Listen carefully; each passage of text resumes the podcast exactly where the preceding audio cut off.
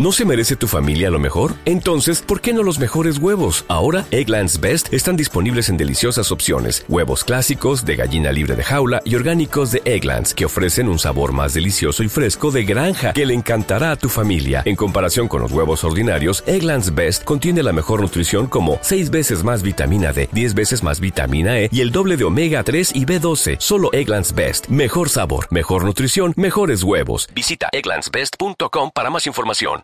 With the Lucky Land slots, you can get lucky just about anywhere. This is your captain speaking. Uh, we've got clear runway and the weather's fine, but we're just going to circle up here a while and uh, get lucky. No, no, nothing like that. It's just these cash prizes add up quick. So I suggest you sit back, keep your tray table upright, and start getting lucky. Play for free at LuckyLandSlots.com. Are you feeling lucky? No purchase necessary. Void where prohibited by law. 18 plus terms and conditions apply. See website for details. Catalunya Futbol, nosaltres que tornem demà dimarts a partir, com sempre, a dos quarts d'ugues. Fins aleshores, salutacions, bona tarda, adeu. Pericos en Radio Marca. Programa producido por 30 segundos para Radio Marca. Ràdio Marca és emoció, l'esport és nostre. Ràdio Marca és emoció, Ràdio Marca Barcelona 89.1. Ràdio Marca. Ràdio Marca Barcelona t'ofereix la possibilitat de donar la teva opinió sobre la ràdio dels esports. Ajuda'ns a fer una ràdio de més qualitat. Envia els teus comentaris, crítiques, dubtes, opinions, queixes al correu electrònic opina arroba radiomarcabarcelona.com Recorda, opina arroba radiomarcabarcelona.com un e-mail que t'obrirà les portes de la ràdio dels esports. アメリカにはもともと I thought you were quitting. I am quitting. I can't quit smoking. 直接戦ったことはあるの Japonés, inglés, francés, castellano, italiano. A la claqueta hace más de 35 años que se le entiende todo. La claqueta, domingos de 8 a 9 de la mañana en Radio Marca.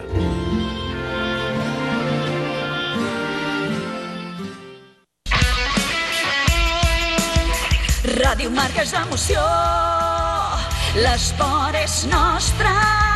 Ràdio Marca és emoció, Ràdio Marca Barcelona 89.1. Radio Marca.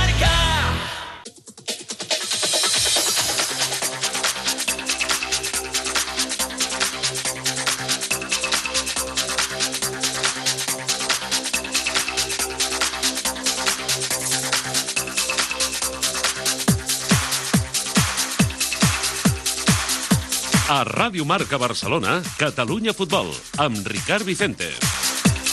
Senyores, senyors, què tal? Molt bona tarda, benvinguts a una nova edició del Catalunya Futbol. És dilluns 21 de desembre del 2020. Des d'ara i fins les 3 de la tarda, les informacions i els protagonistes del futbol territorial català amb Jordi Vinyals a la Direcció Tècnica i Control de So, amb el suport de Manel López i el treball de redacció i producció de Marc Pena i Marta Manuel. Canvi de líder a la segona divisió B, la derrota de l'Hospitalet a casa i l'empat del Nàstic a la Dani Jarque fa que els granes siguin ara els primers classificats. Una sola victòria local en aquesta jornada, la del Lleida Esportiu. El jugador del Prat, Oriol Ricarte, ha anunciat que ha de deixar el futbol per motius laborals. A tercera divisió, l'Europa consolida el liderat del grup primer i el Sant Andreu recupera el del grup 2. El Vilafranca situa segon al grup 1, primer triomf de la muntanyesa aquesta temporada. El grup 2, primera derrota del curs del Cerdanyola i el Girona B que assalta la segona posició. Víctor Martínez va ser ahir reelegit president del Club Esportiu Europa. A la primera divisió femenina la jornada es va disputar dissabte perquè demà tenim nova cita al calendari. El Barça va guanyar i és líder, mentre que l'Espanyol veu complicada la seva classificació amb una nova derrota. A la divisió d'honor juvenil, l'Espanyol i Nàstic de Tarragona continuen al capdavant dels seus subgrups i a la Lliga Nacional Juvenil els líders són el Barcelona B i el Girona B. Per cert, que a divisió d'honor molts equips estan avançant els seus partits de la propera jornada fixada pel diumenge 27 de desembre.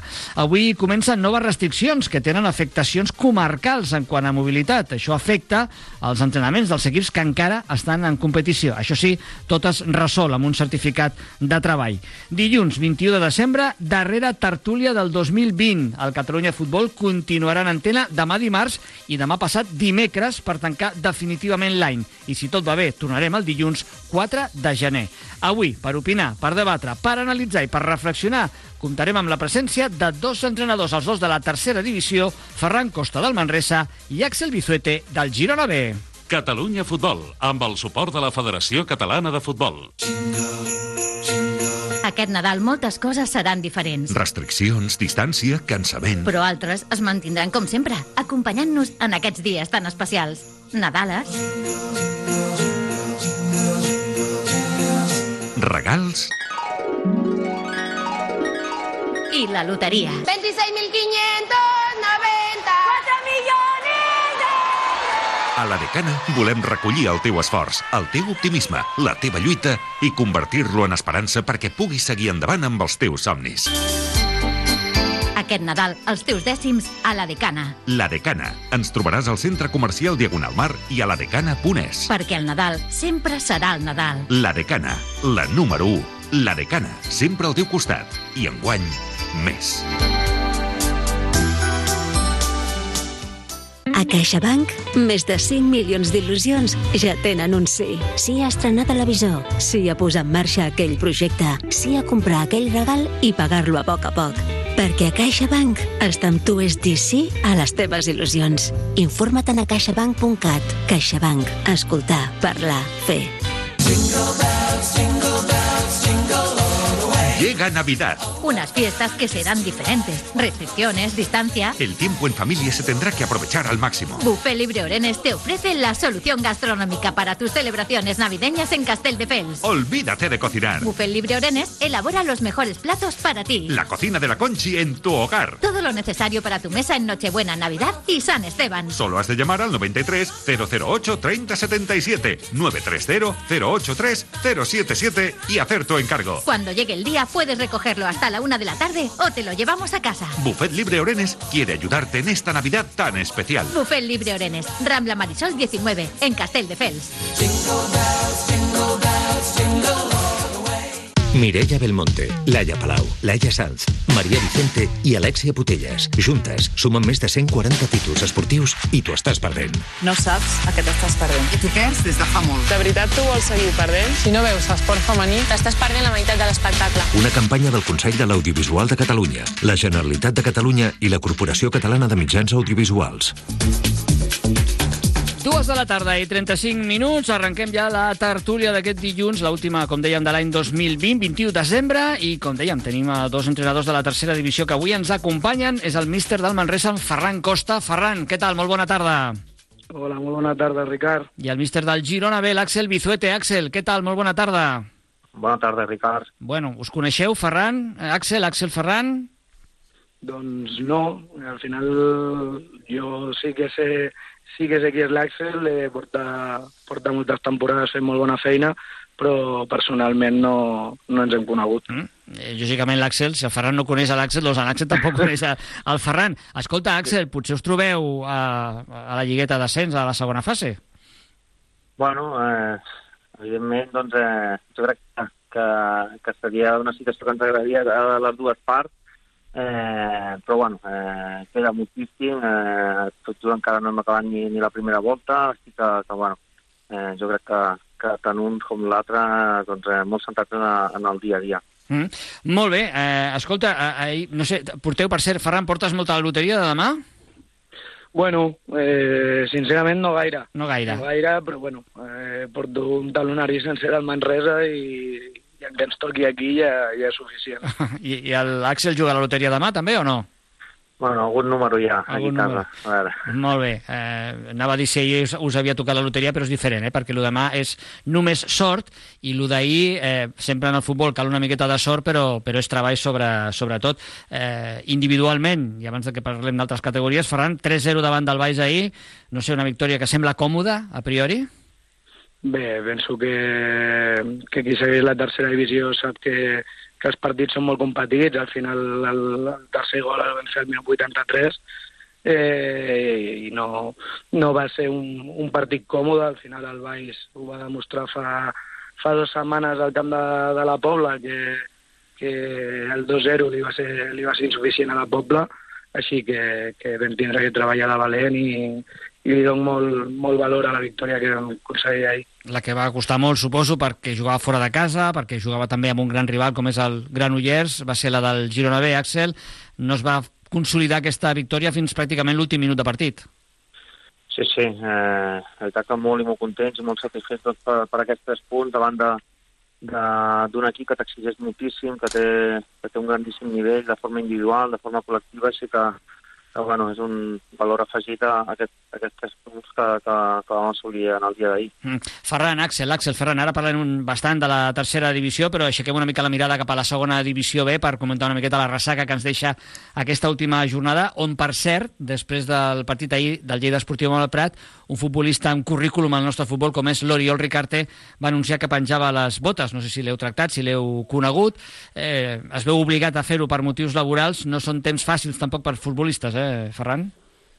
Bueno, eh, jo personalment no he tractat amb ell, però el vaig seguir, el vaig seguir molt, sobretot a, a l'etapa de, de Cornellà, que em sembla que venia de, de l'Espanyol B. Al final és un jugador que, que suma molts partits a, tant a la tercera divisió com a la segona B, un central que, que jo penso que no, no descobrirem nosaltres ara i bé, eh, penso que, que ha sigut un jugador que, que ha fet carrera i, i el que tots el que formem part del, del futbol català respectem i, i li, li reconeixem. Mm, no sé si l'Àxel ara, parlant d'una retirada, doncs se'n recorda de la seva, perquè també els que heu, heu estat futbolistes, Àxel, eh, és un moment complicat també, no?, d'anunciar que, que penges les botes. Sí, sí, està clar que, que i més és d'una forma, entre cometes, doncs, forçada per un tema laboral, doncs, doncs està clar que, que no, no és fàcil eh, quan arriba aquest moment de, de penjar les botes.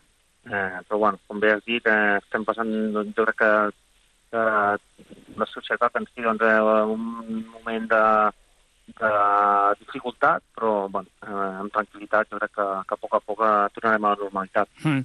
Doncs eh, esperem comptar demà amb la presència de l'Oriol Ricard en els micròfons del Catalunya Futbol i passarem una mica balanç i que ens expliqui els, els motius últims i si podrem recuperar-lo pel futbol, perquè quan són temes laborals, doncs millor és un tema temporal. Demà parlarem amb l'Oriol Ricarte. Uh, Ferran, uh, segona divisió B. Uh, bé, què et va semblar la, la jornada que has pogut eh, seguir. No sé si tens algun equip eh, favorit. Com estàs vivint aquesta categoria, aquesta temporada, en la distància?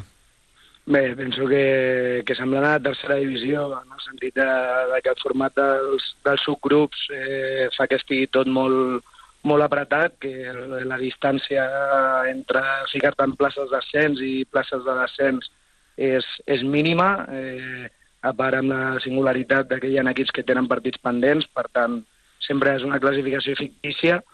Eh, I sí, vaig poder veure l'Hospitalet, que, que penso que és un equip que està practicant un, un molt bon futbol. Vaig poder veure també el partit del, del Cornellà i bé, eh, sempre miro amb, amb especial carinyo el, el Llagostera, que tinc, tinc allà el, el David García, el que li tinc molt carinyo, i el que lògicament vull que li, les coses li vagin molt bé. Mm. Axel, tu com segueixes aquesta segona divisió B i com vas veure la, la jornada i no sé si tens favorits o, o equips estimats bueno. o apreciats especialment? Bueno, home, l'Hospitalet, doncs, pel fet d'haver estat allà dos anys, dos anys eh, una, etapa, una etapa molt maca que sempre recordaré, doncs, evidentment, sempre et queda aquest carinyo especial. Eh, a partir d'aquí, doncs, bueno, eh, amb l'actual format, doncs, eh, eh, on hi ha subgrups d'11 equips, està tot molt igualat, on sobretot a la segona B el marge de punts és mínim entre els de dalt i els de baix i qualsevol eh, petita dinàmica, entre cometes, negativa o positiva, doncs pot fer que estigui de dalt o baix, o sigui que, que bueno, eh, és, és molt important doncs, intentar mantenir aquesta estabilitat doncs, que, que no entris en, en petites dinàmiques negatives que et puguin eh, afectar mm. Ferran... el desenvolupament de la, de la, de la, de la classificació i de, i de la competició. Mm. Ferran, eh, estem a punt de creuar l'equador tant a la segona divisió B com a la tercera divisió, que tenen mateixos patrons en quant al sistema de, de competició. Mm, tindries clar quins poden ser els favorits a aquestes alçades o encara no? Bé, penso que, que a la tercera divisió potser eh, hi ha algun equip que, que va un pèl més destacat. O Parlo, que, parlo, de segona, parlo de segona B, eh? Sí, a segona B em sembla més complicat. Em sembla més complicat perquè al final és el que, el que parlàvem, i ho ha dit l'Àxel i estic totalment d'acord, eh, la diferència de punts és mínima, hi ha equips que tenen, que tenen pendi, eh, partits pendents, sí que és cert que el Nàstic de Tarragona pues, està sent un equip eh, molt competitiu, un equip eh, que jo penso que, que té un entrenador que coneix molt bé la, la segona B i, i que és un equip que té ofici, però, però penso que està tot tan apretat que al final eh, guanyes dos partits o deixes de sumar eh, dos partits o inclús empatar, perquè en aquest format el, el valor de l'empat de, de vegades és, és una miqueta insuficient. Llavors penso que, que estarà tot molt obert i, i que caldrà, caldrà veure com avança la competició per, per veure quins equips són els que poden acabar lluitant eh, per, per les diferents places. I Axel, per tu la segona divisió B té favorits? Bueno, eh, jo crec que, que per història, no, per pressupost, eh, com bé ha dit en Ferran, doncs, eh, per l'entrenador que, que té, que, que és un entrenador doncs, contrastat, que, que, que, que, doncs, que ha aconseguit doncs, eh, bueno, eh, no sé, eh, assolir objectius importants amb altres equips, doncs jo crec que el Nàstic de Tarragona bueno, és un equip important, però analitzes la segona B, veure els filials que hi ha, el Barça B, l'Espanyol B, eh, equips com, com l'Andorra, com el Badalona, Cornellà... Bueno, eh, jo crec que no hi ha un clar favorit per sobre, per sobre la resta, a partir d'aquí, bueno, eh, jo crec que, que, que tant la segona B com la tercera això anirà fins al final. Mm. Molt bé, doncs eh, la segona divisió B que viurà ja la propera jornada, arriba l'aturada eh, nadalenca al cap de setmana del 10 de gener amb aquests aparellaments, Andorra, Lleida Esportiu, Prat, Llagostera, Olot, Espanyol B, Nàstic de Tarragona, Cornellà i Barça B, Badalona, li tocarà descansar a l'Hospitalet. És la última jornada de la primera volta. Alguns equips eh, tenen partits pendents eh, de Lliga i altres inclús de Copa, com és el cas de l'Olot que ha de jugar amb el Poblenc ara aquesta setmana per eh, definir ja quin serà el rival de l'Ossassuna a la següent ronda d'aquesta competició. Anem a saltar cap a la tercera divisió i abans que res voldria preguntar-li al Ferran i a l'Àxel. Ferran, et sents representant d'una nova generació d'entrenadors? Sou els dos joves. Eh, està arribant una nova generació d'entrenadors al futbol català en aquestes categories importants? Bueno, eh, penso que, que al final hi ha gent que porta molts anys fent les coses molt bé i hi ha, hi ha, hi ha gent que porta molts anys i és jove, cosa que li pot passar al Ferran i a l'Àxel d'aquí pocs anys, quan els tinguem molt en ment i, ostres, fa molts anys que, que estàs entrenant, però realment són, són gent jove, també això ho hem de tenir en compte. Sí, al final hi ha un exemple, hi ha un exemple molt clar, que és el, l'Andrés González del el Sant Feliuenc, que porta molts, molts anys, que va pujar des de, des de preferent, em sembla, a la tercera divisió, nosaltres al final eh, intentem pues, eh, representar, no sé si és la paraula, perquè em sembla una paraula molt agosarada, però, però bé, penso que hi ha gent que ve, que ve del futbol base també, que, que li dedica moltes hores, que li agrada molt, que intenta, que intenta aprendre, en molts casos d'aquests entrenadors que porten moltes temporades i, i que costa molt, eh, i a part sempre aconseguint objectius, llavors, bueno, Eh, al final sí que, sí que és cert que, que sóc un entrenador jove, però, però bé, eh, al final més que representar una generació d'entrenadors, a mi m'agrada molt la meva feina, respecto molt la feina dels meus companys i, i el que intentem és eh, ser dignes del club on estem i, i de la categoria en la, en la que estem entrenant, que, que al final bueno, eh, la gent pot tindre la, la il·lusió d'entrenar a primera divisió o al futbol professional, però la realitat és que jo quan era, quan era petit eh, anava a veure el Castelldefels, no anava, no anava al Camp Nou. Mm. Llavors, per mi, estar entrenant a tercera divisió, pues, pues li dono molt valor i ho intento gaudir cada, ja no cada partit, sinó cada, cada entrenament. El Ferran Manresa feia al·lusió, eh? l'Andrés González al Sant Feliuenc, creiem, o crec eh, que l'Andrés González al Sant Feliuenc i el Toni Carrillo al Cerdanyola representen projectes amb majúscula, eh? amb molts i molts anys dirigint el mateix club, cosa no gaire habitual. Hem incorporat també un altre entrenador jove aquesta setmana a la tercera divisió, com és el Dani Vidal, que s'incorpora... Home, no és que el Beto Company no ho fos, eh? que també crec que era representant representant de la vostra generació, però també un, un entrenador jove que s'incorpora ara a la Pobla de Mafumet. I no sé, Àxel, tens aquest sentiment de pertenença a una generació eh, de juvenils en aquesta tercera divisió? Bueno, sí, jo, home, evidentment jo me sento jove, crec que li porto uns anys en Ferran. Eh, no sé, en Ferran, no sé, quants? En El, Ferran, Ferran? el Ferran és cadet i tu ets juvenil. Sí. Ferran, quants anys tens? Jo tinc 26. 26. 26, o sigui Edat de, que- fu edat de futbolista. Sí, sí, I- i 26, l'Àxel? Jo 37, o sigui que, bueno, estem allà, estem allà. Estem jo allà, a tocar, a jove, tocar. Eh, considero jove, sigui que... Bueno, sí, com bé deia en Ferran, o sigui, eh, cada cop jo, doncs, doncs considero que, que, que, que pugen entrenadors eh, eh, molt, molt formats, eh, amb, un gran, amb un grandíssim nivell com, com a entrenadors, així que, que bueno, eh, evidentment això és algú, pot ser algú molt, molt positiu pel, pel, pel nostre futbol, així que, que bueno, eh, molt content doncs, que, que, que, bueno, que, que vagi regenerant i que, que hi hagi doncs, eh, aquesta, aquesta fornada d'entrenadors joves que, que, que arriben totalment preparats eh, i bueno, a partir d'aquí, doncs, eh, com bé deia en Ferran, eh, tothom a treballar amb la màxima il·lusió i eh, de fer les coses bé i, i, i, i bueno, com és el meu cas, doncs, evidentment, a tots ens agrada fer les coses bé i treballem doncs, per, per, per fer camí en aquest món. Imagina't que la generació del vídeo, del PowerPoint, ja està per jubilar-se, com que diria, eh? Ara ja són les tablets, són aquests programes informàtics que feu servir tots els entrenadors, que teniu absolutament tot controlat del propi equip i de l'adversari.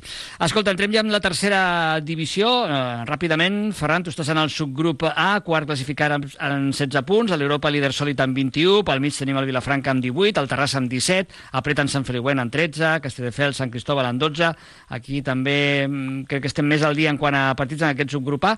Eh, com ho veus i quines opcions eh, té el Manresa?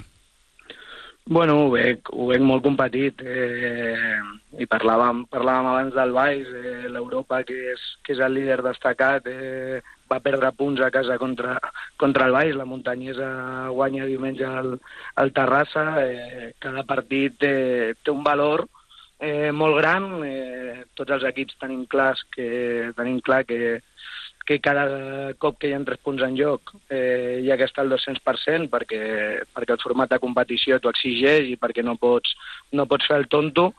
Mm, sí que és cert que, que l'Europa segueix amb, amb la línia de l'any passat, el, el Terrassa, tot diem s'ho diumenge, penso que, que té una gran plantilla, que és un grup que ja té continuïtat de, de l'any passat i, i queda ben segur que, que estaran allà fins al final.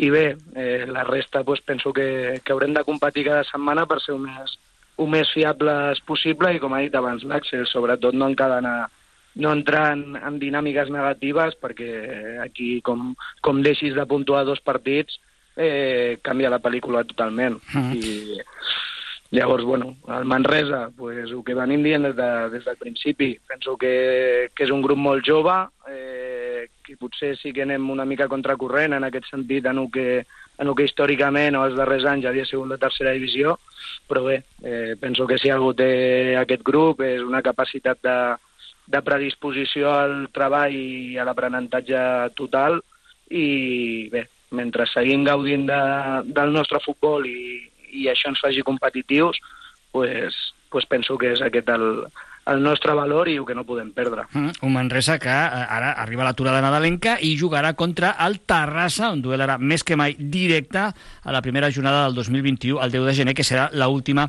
de la primera volta per la tercera divisió. I en el subgrup B, el Girona B ocuparà la segona posició, empatat a punts amb el Cerdanyola, primera derrota ahir dels del Vallès aquesta temporada, el Sant Andreu recupera la primera plaça, el Perelada va perdre el camp del Figueres, però està a prop, Granollers i Fundació Grama no estan lluny, les mateixes preguntes per, per l'Àxel. Eh, com veus el grup i com està el Girona B?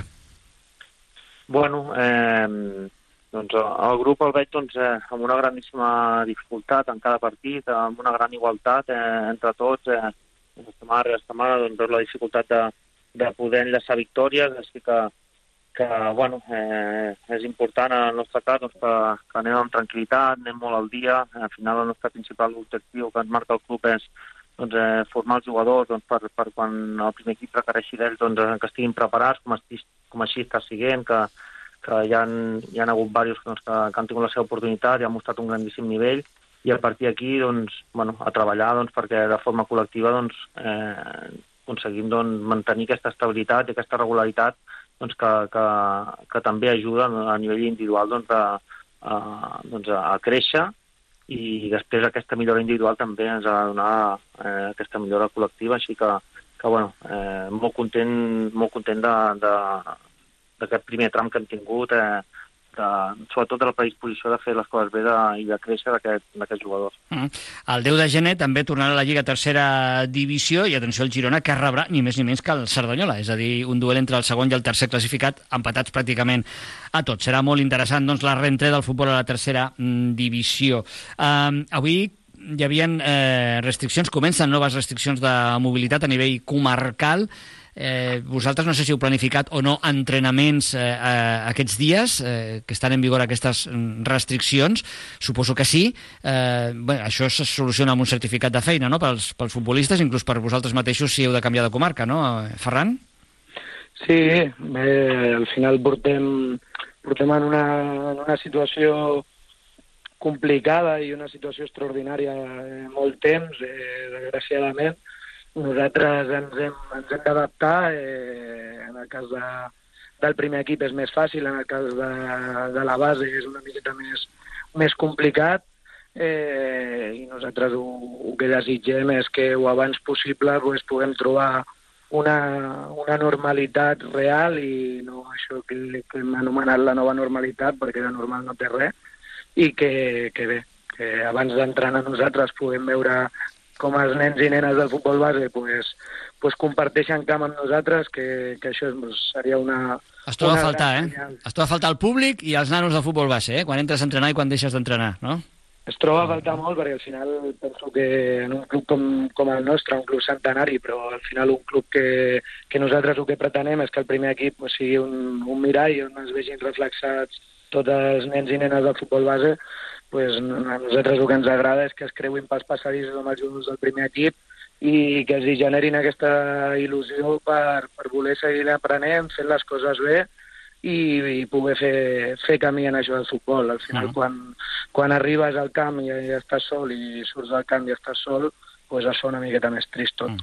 L'Àxel també segur necessita certificat per moure's aquests dies si ha d'anar a treballar o a entrenar, perquè eh, no és de la mateixa comarca on, on juga el seu equip, però insisteixo, això és un tràmit burocràtic. I en tot cas, també, Àxel, parlant dels joves, eh, el Girona té un equip a divisió d'honor juvenil i hi havia jornada el dia 27. De fet, tots els equips pràcticament s'estan posant d'acord i jugaran entre dimecres i dijous. Difícil d'entendre una mica això o no? Eh, Com ho veus?